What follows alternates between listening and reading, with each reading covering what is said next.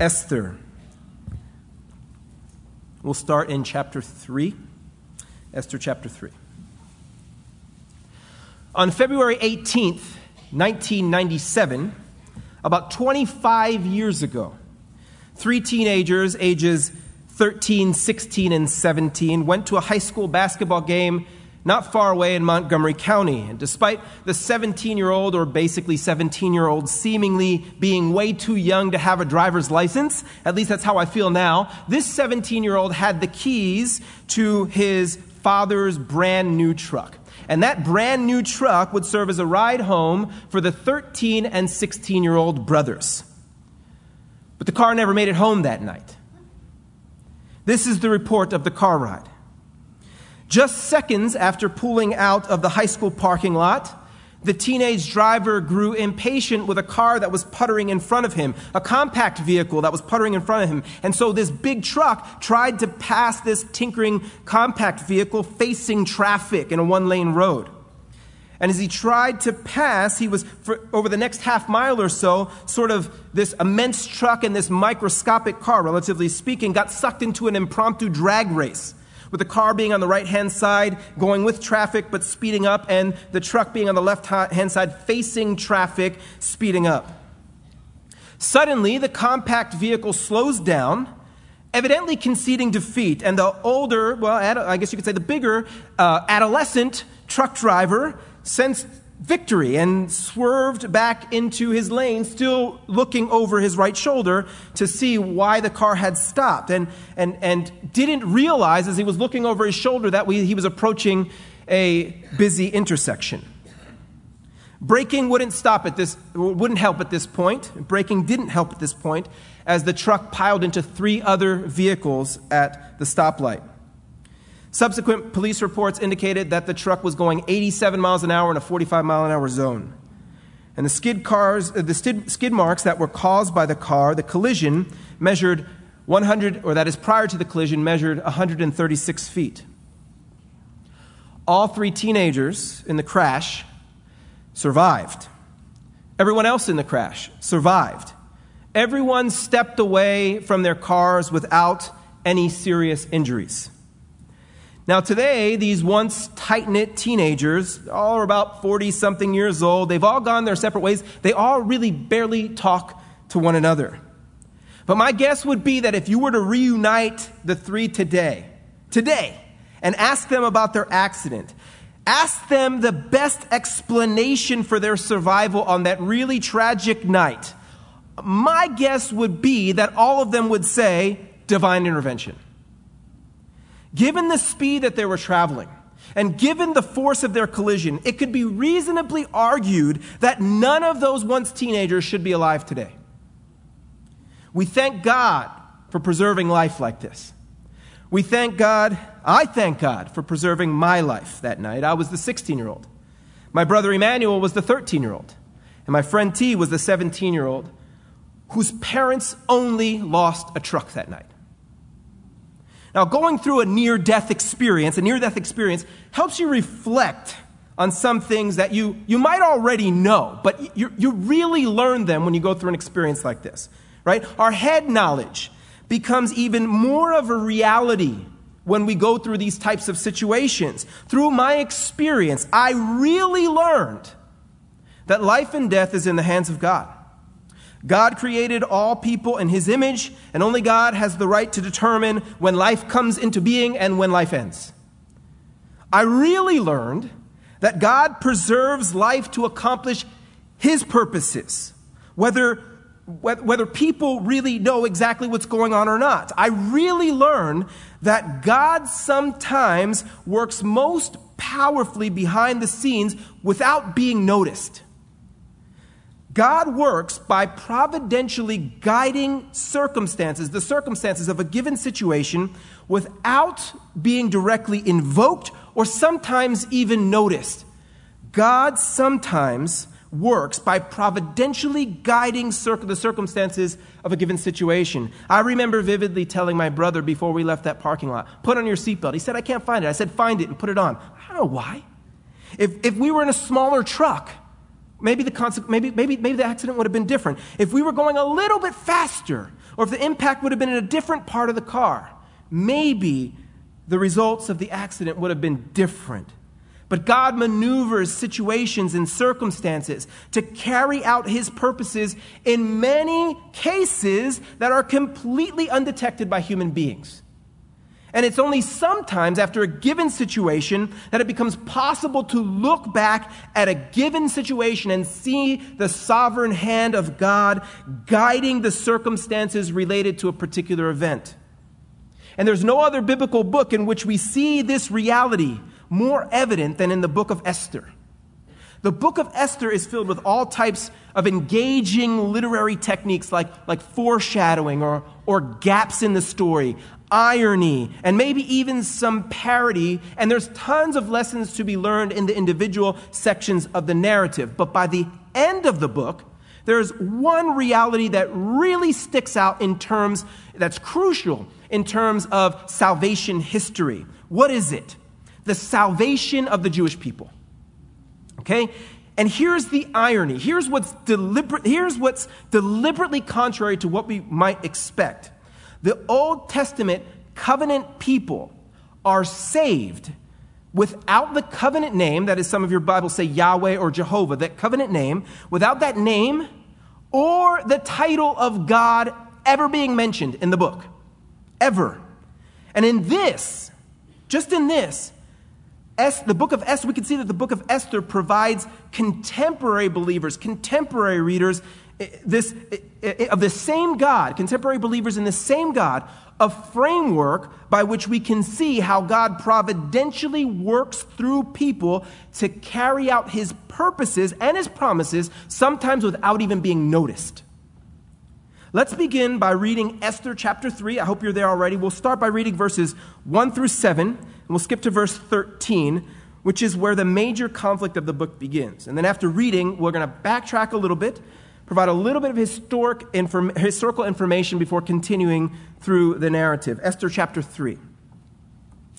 After these things, King Ahasuerus promoted Haman the Agagite, the son of Hammedatha, and advanced him and set his throne above all the officials who were with him.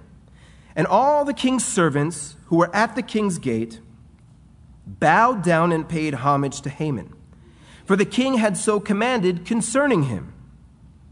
But Mordecai did not down, bow down or pay homage. Then the king's servants who were at the king's gate said to Mordecai, Why do you transgress the king's command?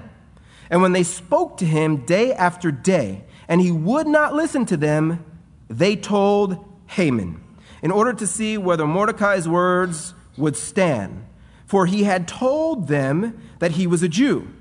And when Haman saw that Mordecai did not bow down or pay homage to him, Haman was filled with fury. But he disdained to lay hands on Mordecai alone. So as they made known to him the people of Mordecai, Haman sought to destroy all the Jews, the people of Mordecai, throughout the whole kingdom of Ahasuerus. In the first month, which is the month of Nisan, in the twelfth year of King Ahasuerus, they cast pur, that is, they cast lots before Haman day after day. And they cast it month after month till the twelfth month, which is the month of Adar. And then we see how wicked Haman's murderous plot goes into effect in verse 13. So if you skip down to verse 13, we read Letters were sent by couriers to all the king's provinces with instruction to destroy, to kill, and to annihilate the Jews, young and old, women and children, in one day, the 13th day of the 12th month, which is the month of Adar, and to plunder their goods. Let's pray. We are grateful, God, for the privilege of being able to open up your word in public and, and expect to hear from you. And we, we, we ask as your children now that you would speak to us through your word. Lord, that you would help us to recognize how your word not only spoke back then, continues to speak now into the life of the church and into our individual circumstances. Lord, we read your word expectantly, and we ask that you would meet us here. In Jesus' name, we come before you. Amen. Now, imagine a holiday in which you could wear a costume, or children would wear a costume and wander around the neighborhood in these festive outfits and receive sweets from all over the place. Now, of course, you're thinking, Dr. Dominic, you don't need a PhD for this. Haven't you ever heard of Halloween? Yeah, but imagine a Halloween without ghosts or zombies or gore. Imagine like the best parts of Halloween, you know, like sweets and costumes. And imagine something like this with biblical grounds to celebrate. Well, this holiday actually exists. It's called Purim. Or at least that's how Purim is celebrated the, by the worldwide Jewish community on either the 14th or the 15th day of the Jewish month of Adar, depending up, uh, upon where someone lives or, the, or that particular Jewish person lives. People dress up on Purim because Purim is a day of celebration, and it's commemorated by both religious and non religious Jewish people, though a little bit differently. But, but this is the day in which the Jewish people celebrate the salvation of their people group as it is depicted in the biblical book of Esther. In fact, one of the ways in which the salvation of the Jewish peoples is, uh, people celebrate, so celebrated on Esther, or during this uh, time of Purim, is by the reading of Megillat Esther, or the entire book of Esther, the entire scroll of Esther in one sitting in its entirety. And it's through reading this scroll, the entirety of the scroll, in one sitting, that the Jewish people are reminded of the salvation of their ancestors from the, hand of their, from the hands of their enemies, and especially from the hand of wicked Haman. In fact, every time Haman's name is mentioned in the public reading of Megillat Esther, the book of Esther, those in attendance boo, boo. Every time the name is boo, like good Eagles fans, boo. And they rattle, and, and people rattle these noisemakers to make sure that, uh, to, to demonstrate their displeasure with the name and the memory of Haman. Along with reading the entirety of the book of Esther, Jewish people celebrate with all types of festive activities, you know, dressing up, shaking the, or eating oznei Haman, these cookies that you see, and shaking the noisemaker. They're called the Rashan. And, and then they sing songs, you know, like this. Shoshanat Yaakov Tzahala Samecha. I'll spare you. But the words are on the next couple of slides translated. Shoshanat Yaakov is the people of Israel. It's a, it's a, it's a nickname for the people of Israel. They rejoiced and became overjoyed when they saw Mordecai wearing royal blue. And then the next, next slide says, Their salvation was from eternity, and their hope is from generation to generation. Blessed is, or blessed be Mordecai the Jew. Blessed be Mordecai the Jew, right? This is, this is a festive celebration. Uh, eh, eh, this is a big deal. Why would people sing this song? What is this making reference to on Purim? Well, in order to understand this, in order to understand even the, the reason for the holiday Purim or the word Purim, we have to know a little bit about the history and the setting of the book of Esther. The historical setting of the book of Esther goes all the way back to the 6th century before Christ, okay? So in the 6th century before Christ, that's when many Jewish people, if you'll see on the next slide, many Jewish people from Jerusalem were taken into exile by the Babylonians in about 586 BC. And within about 70 years, the Babylonians were then conquered by the Persians, as you'll see on the next slide, which brings us to the time period in which the book of Esther takes place the Persian period. And the beginning of the book of Esther, if you just flip back a couple of pages from Esther chapter 3 to Esther chapter 1, you'll read that the beginning of the book of Esther tells us a bit more about the setting of the book of Esther. Here's what we read in Esther chapter 1, verses 1 to 3. Now, in the days of Ahasuerus, the Ahasuerus who reigned from India to Ethiopia over 127 provinces, in those days when King Ahasuerus sat on his royal throne in Susa, the citadel, now just, to, just briefly I'll say that's modern day Iran. In Susa, the citadel, in the third year of his reign, he gave a feast for all his officials and servants. The army of Persia and Media and the nobles and governors of the provinces were before him. So here we observe, just in the first couple verses of the book, that the king of Persia of this time is Ahasuerus, the Persian king Ahasuerus. And his kingdom is humongous. You saw the previous slide, spanning from East Asia through Africa, or Africa through East Asia. 127 provinces, says the writer of the book of Esther. And in the third year of his reign, he has a big party. Okay? He throws a big feast, and we're told that all the kingdom's aristocrats are there at the king's palace in Susa, the capital of the Persian Empire. And it's during this festival that, for unstated reasons, there's a gap in the text here. For unstated reasons, the king, Ahasuerus, he calls his wife, the queen Vashti, to come and appear before him in her royal crown. Now, we don't know why. But also, we don't know that why the next part happened, and that is Vashti, for unstated reasons. Again, there's a gap in the text. She refuses to come before the king. And that absolutely enrages him. All right, and so, based upon the counsel of his friends, the king divorces Vashti. Now, here's some irony. Ironically, this mighty king, Ahasuerus, is depicted, you know, this guy that 127 provinces from, from, from East Asia through Africa, he's depicted as being a little bit of a weak imbecile here. Because, in this scene and in others to come, why? Because he reigns over all of these kingdoms, but he can't even get his wife to come see him, right? And so he divorces her. He divorces his wife at the counsel of his friends, but then he immediately is depicted as missing his wife. And so he asks these same friends to find him another one, right? And in an act that's disconcerting at best, the king's servants travel around the city and sort of gather up the most attractive maidens. That's disconcerting, right? So that the kid, king could just sort of choose from one of these other women to be his wife. And that's when Mordecai and Hadassah come on the scene. If you look at chapter 2, verse 7, we know Hadassah by the name Esther, but Hadassah is Esther's real Hebrew language or Jewish name. In chapter 2, verse 7, we read the relationship between the two, and that he, that is Mordecai, was bringing up Hadassah, that is Esther, the daughter of his uncle, for she had uh, neither father nor mother.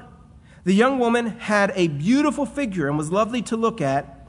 And when her father and her mother died, Mordecai took her as his own daughter and then we read what happened to Esther as the king's servants went around Susa and rounded up the beautiful women of the city. In the next verse, we read that so when the king's order and edict were proclaimed, and when many young women were gathered in Susa, the citadel, in custody of Hegai, in custody of Hegai Esther also was taken into the king's palace and put in custody of Hegai, who had charge of the women. Now, this is where things get pretty interesting in the story, right? Because when Esther is taken into, into the custody of the king, she is explicitly commanded by her cousin Mordecai to not reveal her identity as a Jew twice. In chapter 2, verse 10, and in chapter 2, verse 20. He says, Do not reveal your identity as a Jewish person. And we're not told as readers why she's told not to reveal her identity. Another gap in the story. But this point, combined with the fact that the king eventually falls in love with Esther and wants to marry Esther, and then marries Esther without knowing that her full identity is a Jewish person, right? This foreshadows the problem that will arise when it is revealed that this imbecile king is married to a Jewish person. And the, the potential for a major problem increases upon the events depicted in the passage that we read today in chapter 3. See, in Esther chapter 3, Haman the Agagite is promoted to a position of second in command in the kingdom of Ahasuerus. And upon taking this office, the king commands that the king commands that all should bow down and pay homage to Haman. But again, for reasons un- unexplained in the text, Mordecai refuses to bow down, but reveals that he's a Jew. In chapter 3, verse 4, I talk about the unexpected, right? He does exactly what he tells Esther not to do. She, he tells her not to reveal that she's a Jew, and then he reveals in the very next chapter that he's a Jewish person. Now, the, the narrator of the book of Esther has us guessing a little bit, like, what's going on with all of these gaps in information? But we have a clue here relating to this imminent conflict in the book of Esther. Mordecai's revelation as a Jewish person is mentioned together with his refusal to bow down to Haman, right? Now, all of us that are somewhat familiar with the Ten Commandments know that the second commandment explicitly states the following You shall not make for yourself a carved image or any likeness of anything that is in heaven above, or that is in the earth beneath, or that is in the water under the earth. Notice I said water like someone from Philly. Notice the next phrase You shall not bow to them or serve them, for I, the Lord your God, am a jealous God. That's the Exodus the second command in, in, in, the Exodus account. So perhaps, perhaps, I mean, we're guessing a little bit because the narrator doesn't give us all the information that we want, but perhaps Mordecai admits that he's a Jew and refuses to bow down to the Persian leader because he refused to treat this Persian leader like God, like he was God. But the narrator never tells us, and so we continue to read, just waiting for this imminent conflict that comes almost immediately. Haman hates the fact that not everyone will bow down to him. He develops a personal hatred for Mordecai, and he develops an irrational hatred for the Jews, the people of Mordecai, who Mordecai had implicated through admitting that he was a Jew. And so Haman casts lots. One lot is pure or pur in Hebrew. It's not actually a Hebrew word, but it's pur. That's what you read in the Hebrew. And in the plural, it's purim. And that's where Purim comes from. It's from the casting of lots. He casts lots in order to determine the dreadful day in which the Jewish people would be put to death, as we read in chapter 3, verse 7. And it's coldly determined that all the Jews in, the, in all the kingdom of Ahasuerus in the 127 provinces from Africa to Asia would be put to death on the 13th day of the month of Adar, almost a year after the casting of lots. And through all of this, God is not mentioned in the narrative at all. God is apparently not present. God's personal name, his personal name that he revealed exclusively to the people of Israel, right, is not even mentioned once. God's titles not mentioned once. At a time when the covenant people needed their God the most, he is apparently nowhere to be found. Now, Christian, the almost palpable absence of God that we sense as we read this text calls us to reflect upon the absence of God's presence that we tangibly sense in our lives at times. Christian, many times in our lives we feel desperate, physically or emotionally destitute. Perhaps we even feel like we're phys- physically or emotionally dying, right? Spiritually dying, and we need God the most, and God's nowhere to be found. God's absent. God is not there, we feel.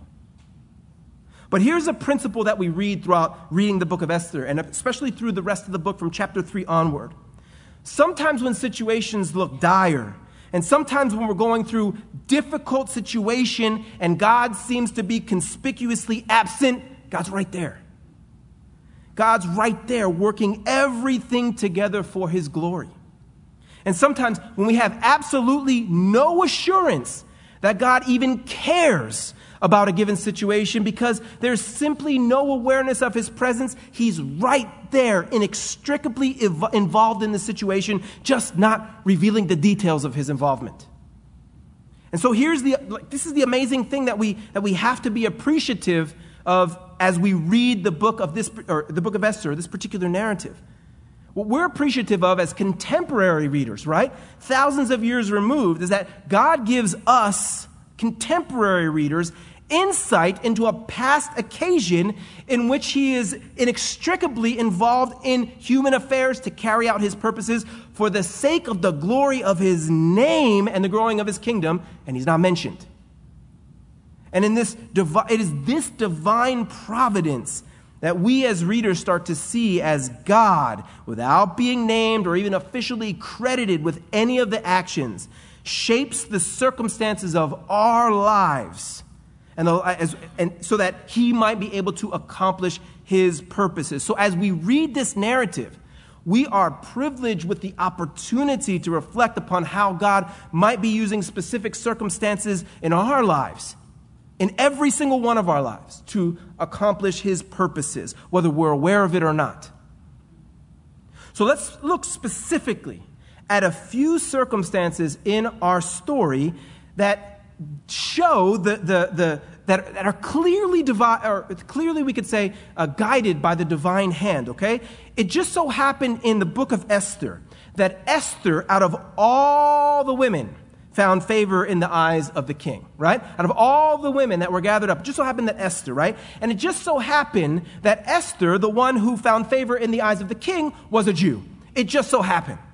And it just so happened that Esther, the one who found favor in the eyes of the king, who was a Jew, had direct access to the king because of her position as queen. It just so happened.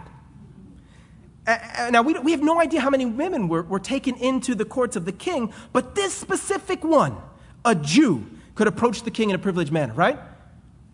It just so happened that Esther and Mordecai were related. And it just so happened that disobedient Mordecai, at least to Haman, right? Disobe- disobedient Mordecai had access to the Persian throne through the orphan cousin that he raised. Now, out of all the women that the king could have married, that's what's depicted early on, right? The king could have married whoever he wanted. He divorced his wife. Go round up other women. That's what's depicted, right? Out of all the women that the king could have married, out of all the women that could have had access to the throne, it turns out that the one that he married was not only a Jewish person herself, but closely related to the person who would not obey the king's command by bowing down to Haman. Oh, by the way, it just so happened. Now, all of this is key to tracking the story in Esther, because upon hearing the plans of the slaughter of the Jewish people, Mordecai dresses in clothes representing mourning, and he goes to the king's entrance, or the king's the entrance of the king's gate. And this permitted him to have very, access to his very cousin, Queen Esther, who he convinces to help her own people, the Jews, as we see in chapter 4, verses 13 and 14. In these verses, we read that we read Mordecai's message to Esther, which is a plea not only for personal help, but a plea for the lives of her people, their people. This is what Mordecai says to Queen Esther. He says, Do not think to yourself that in the king's palace you will escape any more than, than all the other Jews. For if you keep silent at this time, release, relief and deliverance will rise for the Jews from another place but you and your father's house will perish. And who knows whether you have not come to the kingdom for such a time as this? That is Esther. Don't forget you are a Jew as well.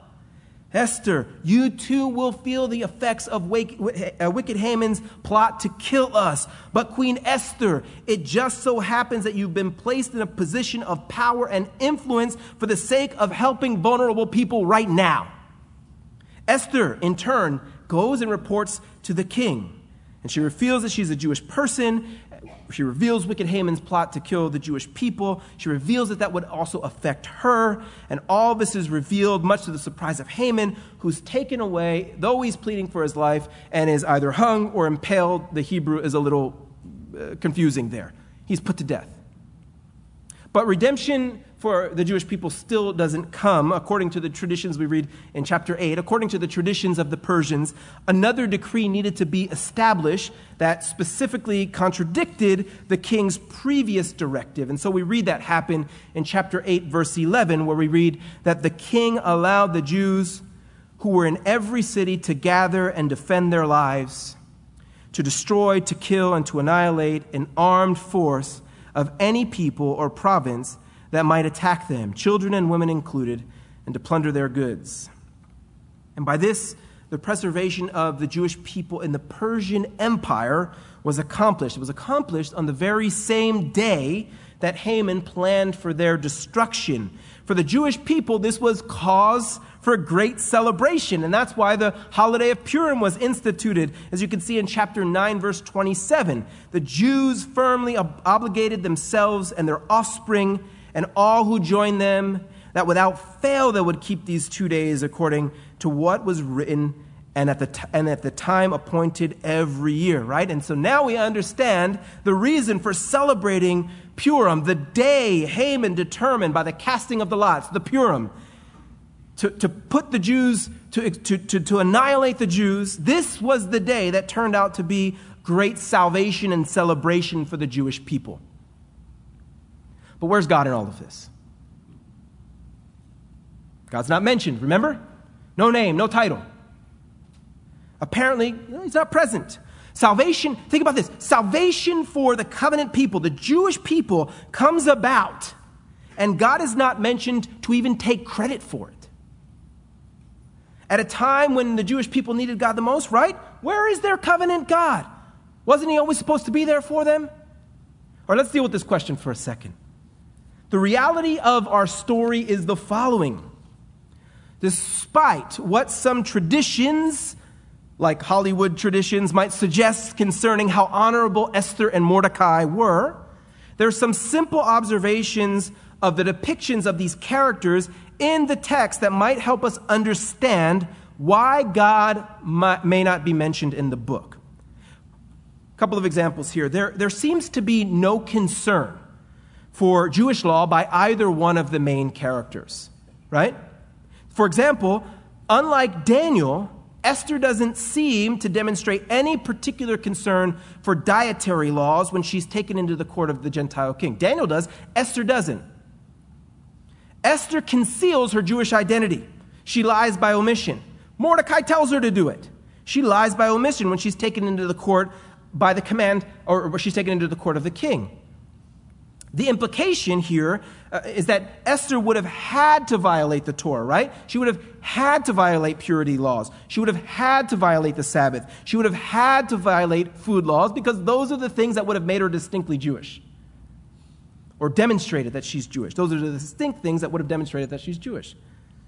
And it's not until there's severe danger or even maybe a, a threat from her uncle Mordecai that Esther reveals her true identity, right? And probably the most, maybe the most obvious or disturbing, I guess you could say, is that Esther marries a Gentile king after spending the night with him. So, check this out. Intermarriage is with non-Israelite people is not explicitly forbidden in the Bible insofar as those non-Israelite people became or were followers of the, of the God of Israel. But there is no indication that the king of Persia had any intent of following the one true God of Israel. He is depicted as a pagan. So we take these observations into consideration, and it doesn't seem like Esther or Mordecai are particularly interested in following the law that God gave the people. It doesn't seem like Esther or Mordecai were especially interested, I guess we could say, in inviting God into their narrative. This presents a perfect opportunity for our sovereign God, the God of Israel, to demonstrate to all people who would become familiar with this story that he's in control. Right? God demonstrates his ability to control all circumstances and situation for his glory. To what end? Why did God save the Jewish people when, quite frankly, he's not even invited into the story by the main characters here? God does not save people because they are extraordinary in and of themselves. God does not save people because they promise Him that they will be good. God saves people because He is a magnificent God. God saves people because in this, He demonstrates His extraordinary love for humankind despite all of us, all of us, by our nature, not inviting Him into our stories. This is what happened in the first Purim festival, I guess we could say, right? God saved the people, his covenant people, from their enemies, not because they were extraordinary in and of themselves. God saved the people because he was and is an extraordinary, faithful God who keeps his promises. Christian, this should drive us to praise. You see, all the way back, back, back, back, back, back, back, page three of your Bible, right? At the beginning of the Bible, Genesis. Go to chapter 12. God starts to promise Abraham that all the nations of the earth would be blessed through him. And then, and this happens, right? God starts, we start to see how this develops and how this un, un, unrolls. God chooses Abraham's son Isaac and Isaac's son Jacob. Again, not because of anything that they did, but for the purposes of God. Read Romans 9. And as we continue to read through the Old Testament, we see that Jacob, who was eventually renamed Israel, he had 12 sons. And out of these 12 sons of Israel, his son Judah, the name from where we get the title Jewish, right? Judah was, the cho- was chosen to bear the royal lineage. King David came from the people of Judah. You ever hear that guy? And Jesus, the Messiah, the Savior of all humankind, was a descendant of King David through the tribe of Judah. King Jesus was promised to come from the Jews, came to the Jews, came to the Jews, and through the Jews to all humanity. God was determined to carry out his promise of bringing blessing to all nation through the Jewish people by way of the person and the work of Jesus the Messiah. One writer states it like this Esther is a part of a much larger story that runs all the way from Abraham to Christ and through him to the church. If Haman had succeeded, the Jewish people as a whole would have been destroyed. And the story of God's saving work in and through Abraham's descendants would have come to an end. There would have been no fulfillment in Christ, and therefore no gospel and no Christian church. Nothing less than that was at stake. Our God is a God who keeps his word. God's integrity is not contingent upon human beings. Our God does not and cannot let his word fail. Our God is willing to work providentially behind the scenes of humanity's vain inactivity and, and inattentive, inattentiveness to his work in order to carry out what he has promised. This should drive us to praise.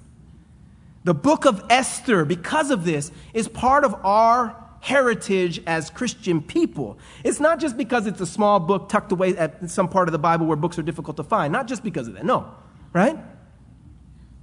It's because it's another part of the greater story showing God's love for humanity by bringing someone from the lineage of Abraham, Isaac, Jacob, Judah, David to save humanity from their problem of sin.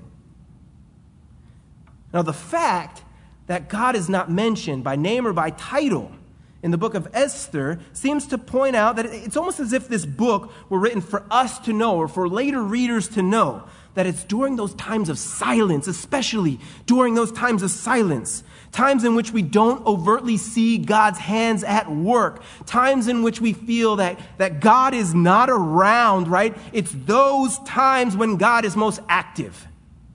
And sometimes God is simply active in the act of preserving, saving lives so that he might accomplish things through and in us. That's what he did in the book of Esther, just preserved. I think back on my, my personal story, and all of us have our personal stories. But I think about my, my car accident.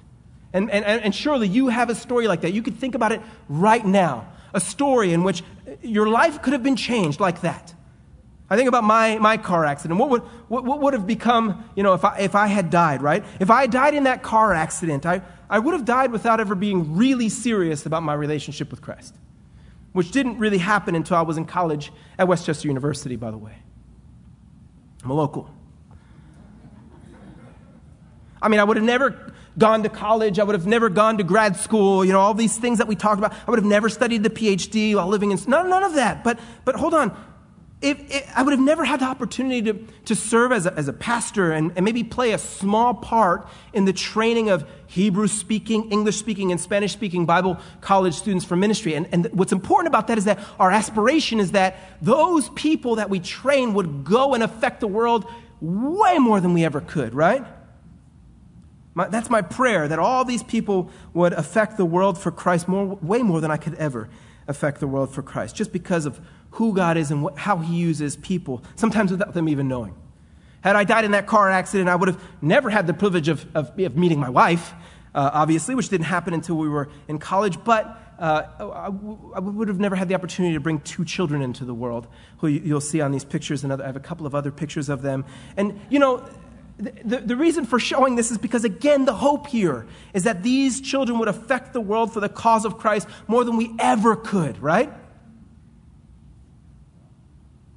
Things would have changed had we died in that car accident. Uh, uh, but the, and, and in this, we see that the preserving power of God in your life, in my life, in, in all of our stories, in all of our situations, it's not just limited to one people group that he used for a particular purpose. Yes, he used the Jewish people in a distinct way, but my car accident is just one way for me to reflect upon God's providence. But you have ways in your life in which you can reflect upon God's providence and how he's preserved and saved you for his purposes and what has come of your life and what can become of your life because of who God is and because of what he can do surely at least one, two situations like this, like my accident, that has demonstrated that God has kept you on this earth for His great purposes, to be part of His sovereign plan, to bring glory to Him. We are all benefactors of God's providence.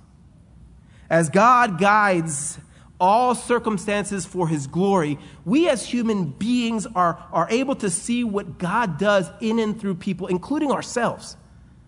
Now, reading through the book of Esther is an occasion in which we, contemporary Christians, remember and we celebrate God's promises to humankind by saving the ancestry of Jesus the Messiah, Savior of the world. It's by reading this book. Now, reading this book is an occasion to praise God, not just saving one particular, not just for saving one particular people group, but more importantly, because of saving humanity by, by permitting his son to come to the world and thereby keeping his word. Amen. Let's pray. Lord, we are, we are grateful that you are a God that keeps your word.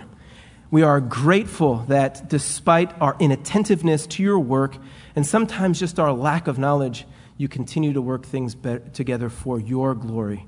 Lord, we, we, we confess that now. We recognize that. And we pray, God, that as we continue to live for you, that you would empower us to walk with you, whether or not we actually sense your presence. We pray this in Jesus' name. Amen. God bless you all.